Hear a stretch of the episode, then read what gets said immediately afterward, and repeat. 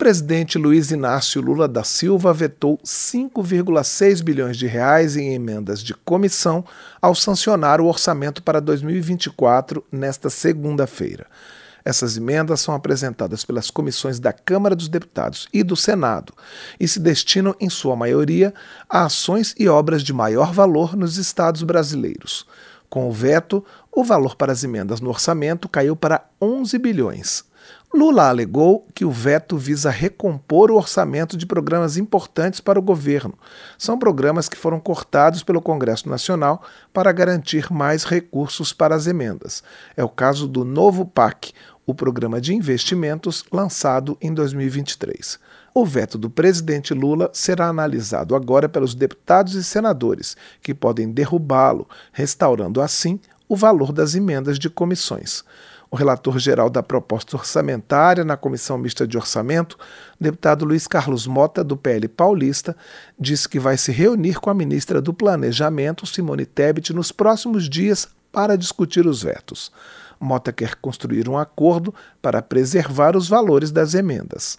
Eu acho que nós temos que, juntamente com o governo, achar uma solução para que esses vetos não causem prejuízo ao orçamento que foi muito bem construído pela nossa comissão, juntamente com os 16 é, relatores setoriais. O líder do governo no Congresso, o senador Randolph Rodrigues, da Rede do Amapá, afirmou que os vetos decorreram da menor previsão de inflação em 2024. Quando os preços sobem menos, a arrecadação do governo também diminui. Tendo inflação menor, por consequência, nós temos uma previsão de receita menor em decorrência da menor inflação.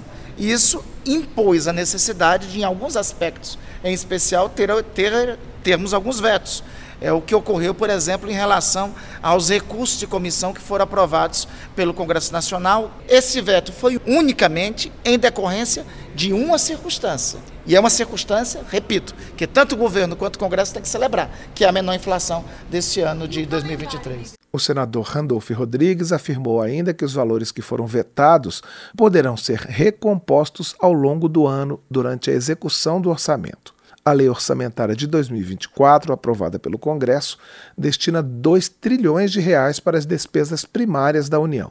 Nessa conta entram os principais gastos da máquina pública, como pagamento de benefícios sociais, funcionalismo público e investimentos. Apenas em educação, saúde e benefícios do programa Bolsa Família, o orçamento envolve mais de 600 bilhões de reais. O salário mínimo incluído na lei é de R$ 1.412, valor que entrou em vigor no início desse mês. O novo orçamento traz ainda a previsão de 50 mil vagas para concursos federais, sendo 47 mil para vagas em aberto e 3 mil novos cargos que serão criados. Da Rádio Câmara de Brasília, com informações de Janari Júnior, Cláudio Ferreira.